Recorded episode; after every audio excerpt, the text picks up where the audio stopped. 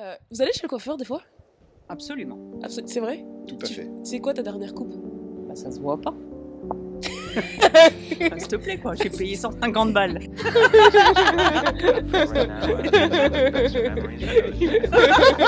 Ça y est. Payé 12, là. Non, mais je vais retourner demain. Salut tout le monde, j'espère que vous allez bien et je vous souhaite la bienvenue sur ce nouvel épisode d'Ancrage. Nouvel épisode que j'ai décidé d'intituler Conversation avec mon coiffeur. C'est un titre que j'ai emprunté à un de mes livres préférés qui a été écrit par Tal Ben Shahar qui est professeur de psychologie du bonheur à Harvard. Et qu'est-ce que c'est que la psychologie du bonheur? C'est la psychologie qui, contrairement à celle qui est très répandue, notamment en France ou en Europe, qui étudie euh, bah, qu'est-ce qui rend les gens malades, qu'est-ce qui fait que les gens sont déprimés, qu'est-ce qui fait que les gens vont mal, bah, s'intéresse à ce qui fait que les gens vont bien. Il ne faut pas confondre la psychologie positive, qui est juste l'étude des facteurs euh, qui permettent aux gens d'être heureux, ou en tout cas euh, d'éprouver une certaine joie, certaine, euh, un certain bonheur au quotidien, de la pensée positive qui, elle, est plutôt ce mouvement qui consiste à se dire je vais y arriver, je vais y arriver, je vais y arriver, ou je vais bien, je vais bien, même quand je vais pas bien. Pour les personnes qui ne le savent pas, j'ai le crâne rasé, donc je ne vais pas chez le coiffeur, mais j'ai un petit fantasme dans ma tête où j'imagine un peu le coiffeur comme dans les films, c'est-à-dire un espace où les gens parlent un peu de tout et de rien, mais quelque part pour moi, ces petits riens, qui semblent tout à fait banals, euh, renferment bah, ce qui préoccupe les gens, euh, ce qui les intéresse, ce qui les fait rêver, ce qui les bloque. Enfin, j'ai l'impression que dans les petits riens du quotidien, il y a, des grandes choses à, extraire et qu'une conversation avec le coiffeur ou avec le dentiste ou avec le boulanger peut être remplie de, de pépites. Et aujourd'hui, je reçois David et Magali. Et ensemble, on a parlé de montagne, de résilience, de confiance et, euh, et du fait d'être entouré. Dans le livre de Tal Ben Shahar, justement, qui s'appelle Conversation avec mon coiffeur, il y a une première idée, moi, qui m'a beaucoup touchée, c'est euh, d'éprouver une certaine euh, gratitude pour les petits riens du quotidien, ces petits riens qu'on a tendance à oublier, mais qui font du bien. C'est la première question que j'ai pour vous, c'est quels sont les petits riens qui vous font du bien? Ouvrir le robinet, avoir de l'eau, Aussi simple que ça? C'est un luxe. Ouais. Allumer l'interrupteur, c'est un luxe. Mhm. Avoir chaud, avoir à bouffer, c'est un luxe. Ouais. Ok. Et toi? Moi, mes petits riens, c'est euh, entendre les oiseaux le matin et voir le soleil. Ouais. Ça, ça c'est voilà, c'est quelque chose qui me dont je prends conscience. Je suis pas encore au stade de, de Mag où euh, le robinet, l'eau, euh, ça me voilà, je pense que j'en suis pas encore là, mais euh, ouais, me lever, entendre les oiseaux ou même me faire réveiller par les oiseaux, Hmm. le chant des oiseaux le matin, ça c'est un truc. euh, Ça, c'est un luxe incroyable. ah ouais, c'est ultra kiffant. En plus, là où on habite, Ouais. toi ici, moi là-haut, c'est quand même. Ah ouais. Parce Ah que vous habitez où en fait? Qu'on sache un peu, qu'on s'imagine le cadre. Vas-y, faites-nous rêver un petit peu. Eh bien, moi, Éveillez nos j'habite, sens. euh, j'habite dans une maison euh, en bout de lotissement, on va dire. Donc, j'ai qu'un seul voisin d'un côté et de l'autre côté, j'ai la forêt. Hmm. Voilà. Donc, euh, quand euh, je me lève euh, et que je vais sur ma terrasse, ben, j'ai en face de moi un bout de pelouse et puis la forêt en face. Ouais. Donc, oui, c'est ça, c'est vraiment un luxe dont j'ai parfaitement conscience. Ouais. Moi, je suis en station, ce qui fait qu'il y a deux vies en station. Il y a la saison et il y a l'intersaison. Donc la saison, c'est très vivant, tu peux assimiler ça à une ville, il y a beaucoup de bruit, il y a les remontées mécaniques, il y a euh, énormément de touristes. C'est vivant euh, de- du matin 8h jusque bah, le soir. Moi, j'habite en dessous des discothèques, donc euh, voilà. Et puis après, intersaison, c'est c'est plus rien. Du jour au lendemain, c'est terminé. Il n'y a plus personne. La montagne est à nous à nouveau. Quoi. Ouais. Donc ça, c'est C'est un truc de ouf. Ouais. Et justement, tu parles de la montagne, puisque tu habites à la montagne. Et euh, qu'est-ce que la montagne apporte dans une vie? Ou dans la tienne, tu vois? Qu'est-ce Dans que... la mienne, moi, je vais parler que pour Ouais. moi. euh, Ouais, j'ai eu beaucoup de chance que mes parents montent là-haut en montagne, concours de circonstances, pas de hasard. Ouais. Et aujourd'hui, euh, je ferai pas, je vieillirai pas là-haut. parce que c'est rude quand même. Ok. C'est très rude. Par contre, aujourd'hui, je sais que j'ai besoin de montagne et d'eau. Mm. Donc un coin comme Chambé, je trouve que c'est assez équilibré, c'est plutôt tempéré. Là-haut, c'est c'est rustique quand même. Tu peux arriver à des moins 20, moins 25. euh, je ne me vois pas, euh, si je vieillis euh, beaucoup, finir là-haut. Mais pour l'heure, travailler là-haut, avoir eu la chance d'élever mes gosses là-haut, c'est ouais, c'est vraiment une chance. quoi. Vraiment, vraiment. Et l'énergie que ça apporte, on est sur des montagnes jeunes quand même. On a un taux d'ensoleillement qui est, euh, je crois qu'on est à 300 jours par an. On est à 1800 mètres, donc c'est juste énorme.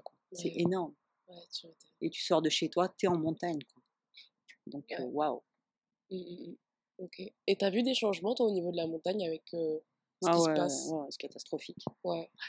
Ça fait pas rêver. Nous, on est arrivé en 82 Mhm. et euh, c'était une station de ski, tu vois. Le ski, ça a toujours été quelque chose de plutôt bon enfant et aujourd'hui, c'est en train de. La tendance s'inverse en fait. Avec euh, le changement de climat, euh, il y a de moins en moins de neige. Ouais. Moi, genre, quand j'étais gamine, tu avais un cumul de neige sur la saison qui était équivalent à 12 mètres de chute. Et là, euh, on est à 4-5 mètres, quoi, max. Donc déjà ça. Et on fait partie des 17 stations les plus hautes en altitude, ce qui fait qu'il y a beaucoup d'investisseurs qui misent, puisqu'on fera partie des dernières stations qui pourront proposer du ski. C'est équipé en canon, ils sont en train de changer toutes les remontées. Ils sont en train de... Franchement, ils déglinguent la montagne. Ça construit à tout va, de partout. C'est... euh, Voilà. Ouais, ouais. Est-ce que tu penses que, en tout cas, moi, c'est ce que je pense, mais je Mhm. te pose la question, c'est que quelque part, le fait de vivre euh, à une proximité immédiate comme ça de la nature, Mhm. ça permet de se rappeler que nous sommes la nature et donc quelque part euh, d'avoir un souci aussi d'elle. Je sais pas si c'est clair. ce que Alors, je si, dis, si, je comprends. Euh, indéniablement, je te dirais que oui, sauf que euh, là-haut, on est quand même sur quelque chose de touristique qui Ouais. doit faire gagner de l'argent. Ouais. On, est, euh, on est dans du capitalisme pur, quoi. Et, euh, et je suis pas sûre qu'il y ait majoritairement des gens qui s'occupent de ça. Euh, pour bosser, tu sais que tu auras du boulot l'hiver. L'été, ça commence à, à arriver un petit peu. Mais euh, la station, ils, ils sont en train de monter des barres d'immeubles. C'est Franchement, moi, ça, me- ça me fait mal au ventre quand je vois Mhm. ça. Et en même temps, est-ce que c'est pas la continuité? Est-ce que voilà, les gens, ils ont besoin de bosser, ils ont besoin de bouffer euh, Mais ça va vraiment être réservé à l'élite. Vraiment. Mm, mm. Les stations de moyenne montagne, de toute façon, à terme, elles sont destinées à disparaître aujourd'hui. Disparaître ou euh, proposer d'autres choses? Oui, en termes Ouais. de ski, je Ouais. parlais. Ah oui, oui. Probablement Ouais. en ski, oui. Et Et on doit se réinventer, quoi. Donc, donc, les gens montent. Absolument. Mais euh, les gens montent à des, à des tarifs, euh, ça, ça va devenir dingue. hein. Ouais, ouais. Ouais, c'est ça. Donc euh, ça va être, je pense, très élitiste à un moment donné. Ok. Mm. Mm, mm. Ok. C'est une forme. euh, Ouais, c'est quelque part, c'est ouais, c'est la question que tu poses. En fait, soit ce sera une forme de. On se réinvente, Mm. donc une forme de résilience peut-être, ou peut-être une forme de, bah, de- On va continuer à abîmer un peu euh, ce que, le patrimoine qu'on a. Enfin, je sais pas. Moi, ce qui, me- ce qui me vient quand on parle de ça, c'est jus- jusqu'où on va aller? On va Ah monter bah là, pour jusqu'où? le coup, il y a une loi on, va montagne. on va monter Ouais, ouais. jusqu'où, Ouais. effectivement. Il y a une loi montagne qui est sortie, ce qui fait que ça va, ça va tempérer les constructions. Mais c'est pour ça qu'en ce moment, il y a, il y a- il y a un essor quand même. Ouais. Mais je se crois que avant que- dans deux ans, c'est terminé. Il n'y aura plus, de ce que j'ai compris, plus de construction possible. Donc là, ils sont en train de poser des permis de partout. Ok, Ouais. ça marche. Ok. Euh, je me posais la question aussi, parce que vous êtes deux personnes euh, un peu plus âgées que moi. Et euh, Pas du tout. À peine. Moi, j'ai 42 ans, s'il te plaît. Oui, mais du coup, tu as plus d'expérience que moi. Ah. Moi, c'est pas âgé dans le sens euh, vieux, Ah, sage alors, sage. sage. Nous sommes C'est sages. ça. Et On est des vieux sages. Voilà, tu vois. Et en termes toi. de de- de- d'expérience, tu vois, de vie, quoi. Non, mais je plaisante. et, euh, et justement, euh, bah, une question que je me pose, c'est euh, ouais, si, si vous deviez me partager, vous nous partager, des expériences que vous avez vécues qui ont particulièrement marqué votre vie et, euh, et, qui, euh, et qui participent à, à votre philosophie de vie? Euh, moi, je dirais que c'est la résilience. Ok. par des expériences de vie diverses et variées. J'ai appris, alors qu'est-ce que c'est pour moi la résilience? C'est de faire de tout malheur quelque chose de bon. Ok. Ok. euh, quelque chose de, de doux.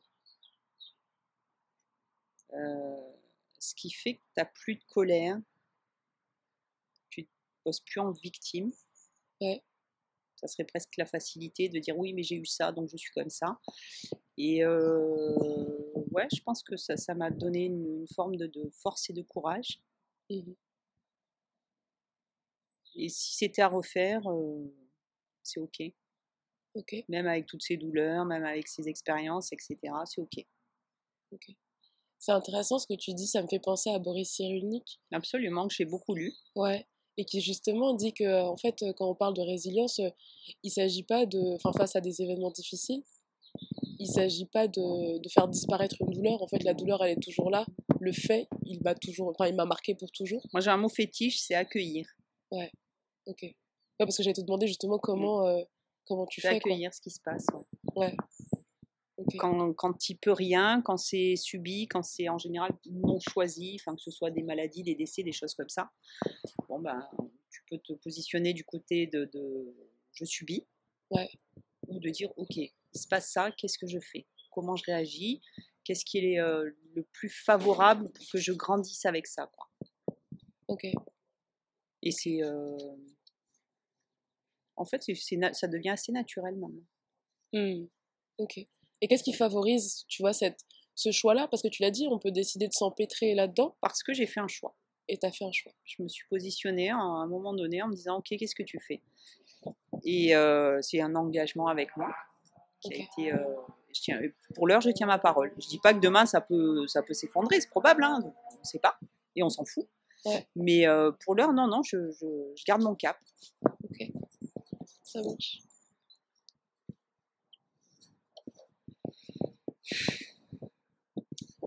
Moi, je dirais que hum, si j'ai une chose à retenir, c'est la comment dire la plénitude que je ressens à m'être euh, avoir suivi la route que je m'étais donnée.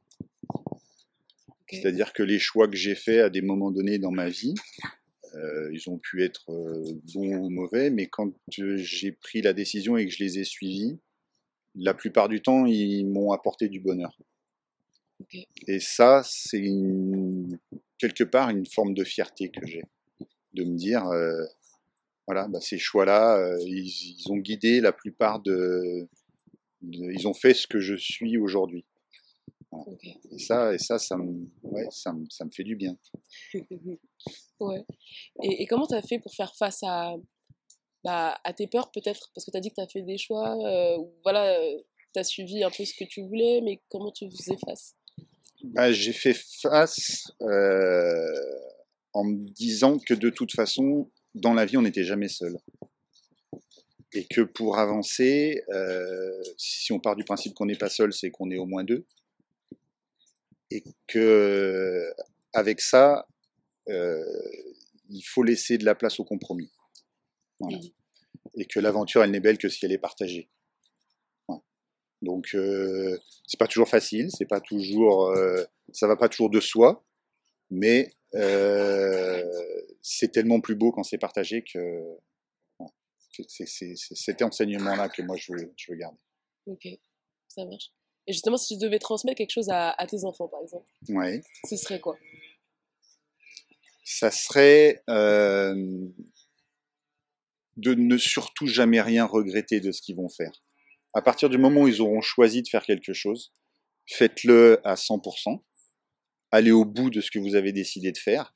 Comme ça, si vous vous retournez un jour, vous pourrez dire, ok, je suis allé au bout de mon truc. Ouais, ouais. J'ai, euh, j'en parlais il y a pas très longtemps avec euh, avec Mag. Il y a un bouquin moi que j'ai qui, qui- qui- que je lis régulièrement. Plus- Ça fait au moins trois quatre fois que je le lis. Et dans ce bouquin, il, il explique, l'auteur explique qu'il n'y a rien de pire que euh, le comment il dit? Que la demi-mesure. Mm. Voilà. Il appelle ça le, le thé tiède. Et moi, c'est un truc. le Chez le coiffeur. Et ça, moi, effectivement, quand je lis ce truc, je me dis, mais oui, quand on fait quelque chose, il faut le faire à fond. Ou alors, il faut pas le faire. Mmh. Ok. Ah, ça m'inspire ce que vous dites tous les deux parce que du coup, quand je croise, il y a cette notion à la fois de, bah, de résilience face aux événements de la vie et euh, de décider à un moment donné de faire le choix d'y aller à fond. Mm. Euh, et, et justement, c'est une question que je me pose parce que moi, je sais qu'avec des gens euh, bah, de, de ma génération, on est en train de se construire sur euh, bah, qu'est-ce qu'on, où on veut vivre, qu'est-ce qu'on veut faire de notre vie, euh, etc. Bah, des fois, il y a cette peur presque paralysante de euh, mais, euh, mais qu'est-ce que je vais faire Euh, Est-ce que je vais trouver mon truc? Et donc, limite, tu te lances plus, t'as trop peur, t'es figé. Et moi, dans tout cas, dans ce que j'entends dire, c'est en fait, mais, mais vas-y. Et au pire, tu, tu pourras être résilient ou résiliente et te relever et continuer à explorer des voies, des pistes. Euh, Je, je- je suis entièrement d'accord avec ce que tu dis. Ce qui est important, c'est que si tu ne le fais pas, si tu décides, en fait, il faut que ce soit un choix et pas une option B.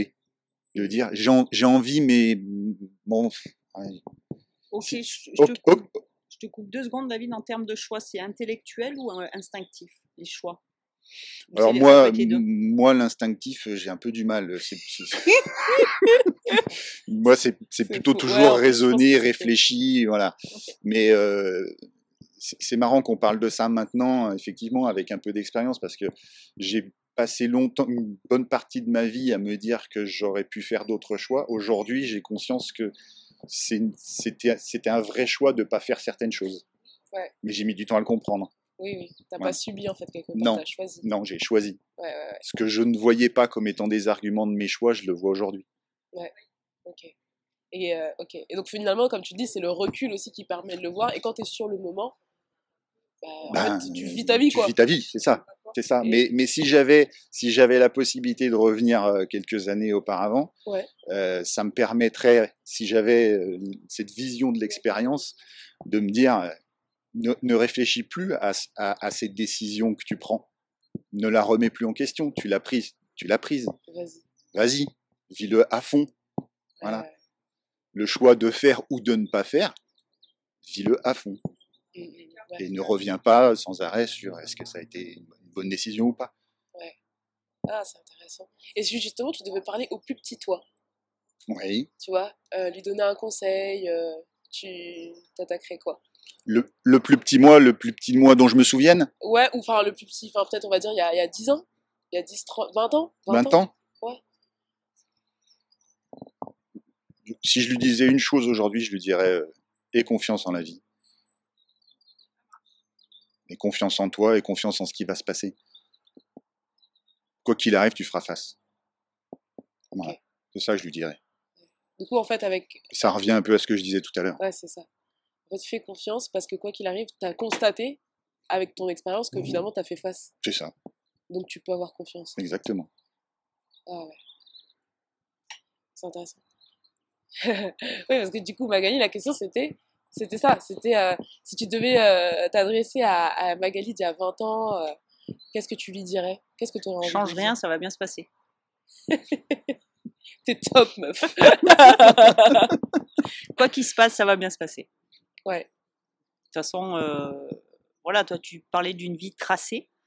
Euh, moi, je crois que jusqu'à 20, euh, jusqu'à 32 ans, ma vie était tracée, en fait.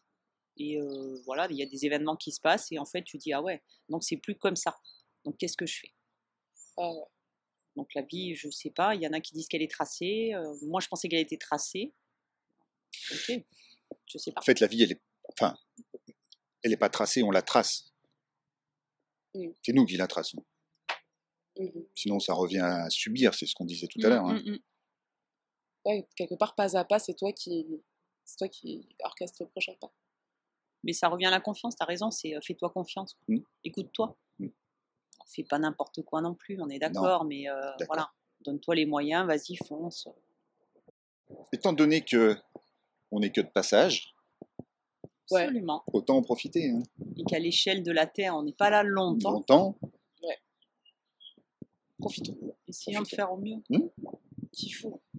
D'être bienveillant, d'être euh, paisible, d'être peu importe ce que tu as envie d'être, mais euh, sois positif et euh, croque un peu, quoi. Yes. travailles pas pour tes rêves, il y a quelqu'un qui t'embauchera pour travailler pour les siens. hein. c'est pas de moi, hein, c'est Steve Jobs. hein. Hmm Et ouais. Ah, voilà. Oui, parce que nous, on fait de la philosophie de comptoir. Absolument. On est rudis quand même. On est un peu rudis quand même, ouais.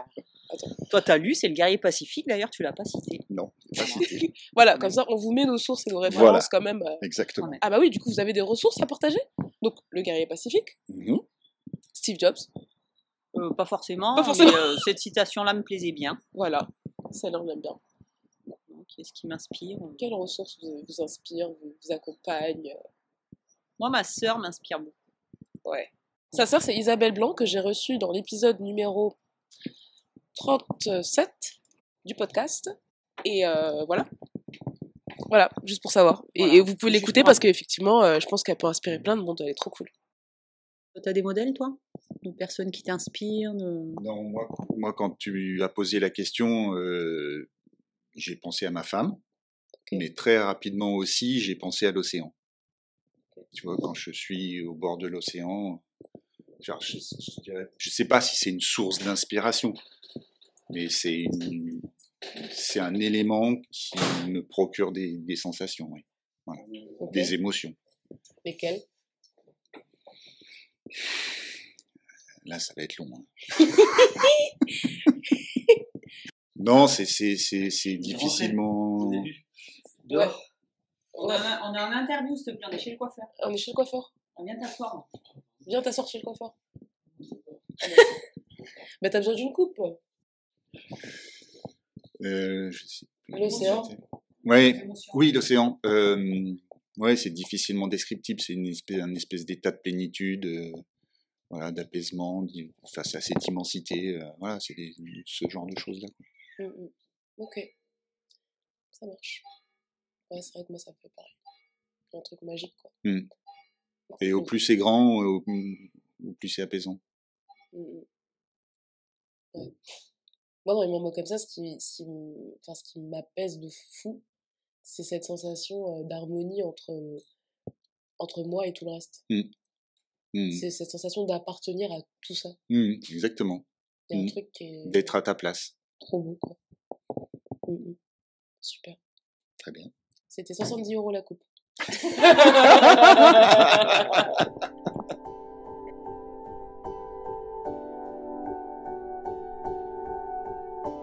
J'espère que cet épisode vous a plu. Vous pouvez me faire vos retours par mail à ancrage.expérience.gmail.com ou encore sur Instagram à ancrage.expérience. Comme toujours, pour soutenir le podcast, pensez à le partager à des amis, à le noter, de préférence avec 5 étoiles sur Apple Podcast si vous avez un Mac ou un iPhone ou sur l'application de votre choix. Ah oui, la musique que vous avez entendue en introduction a été réalisée par Neptune Football Club. Et à la fin, c'est toujours Elia. Bisous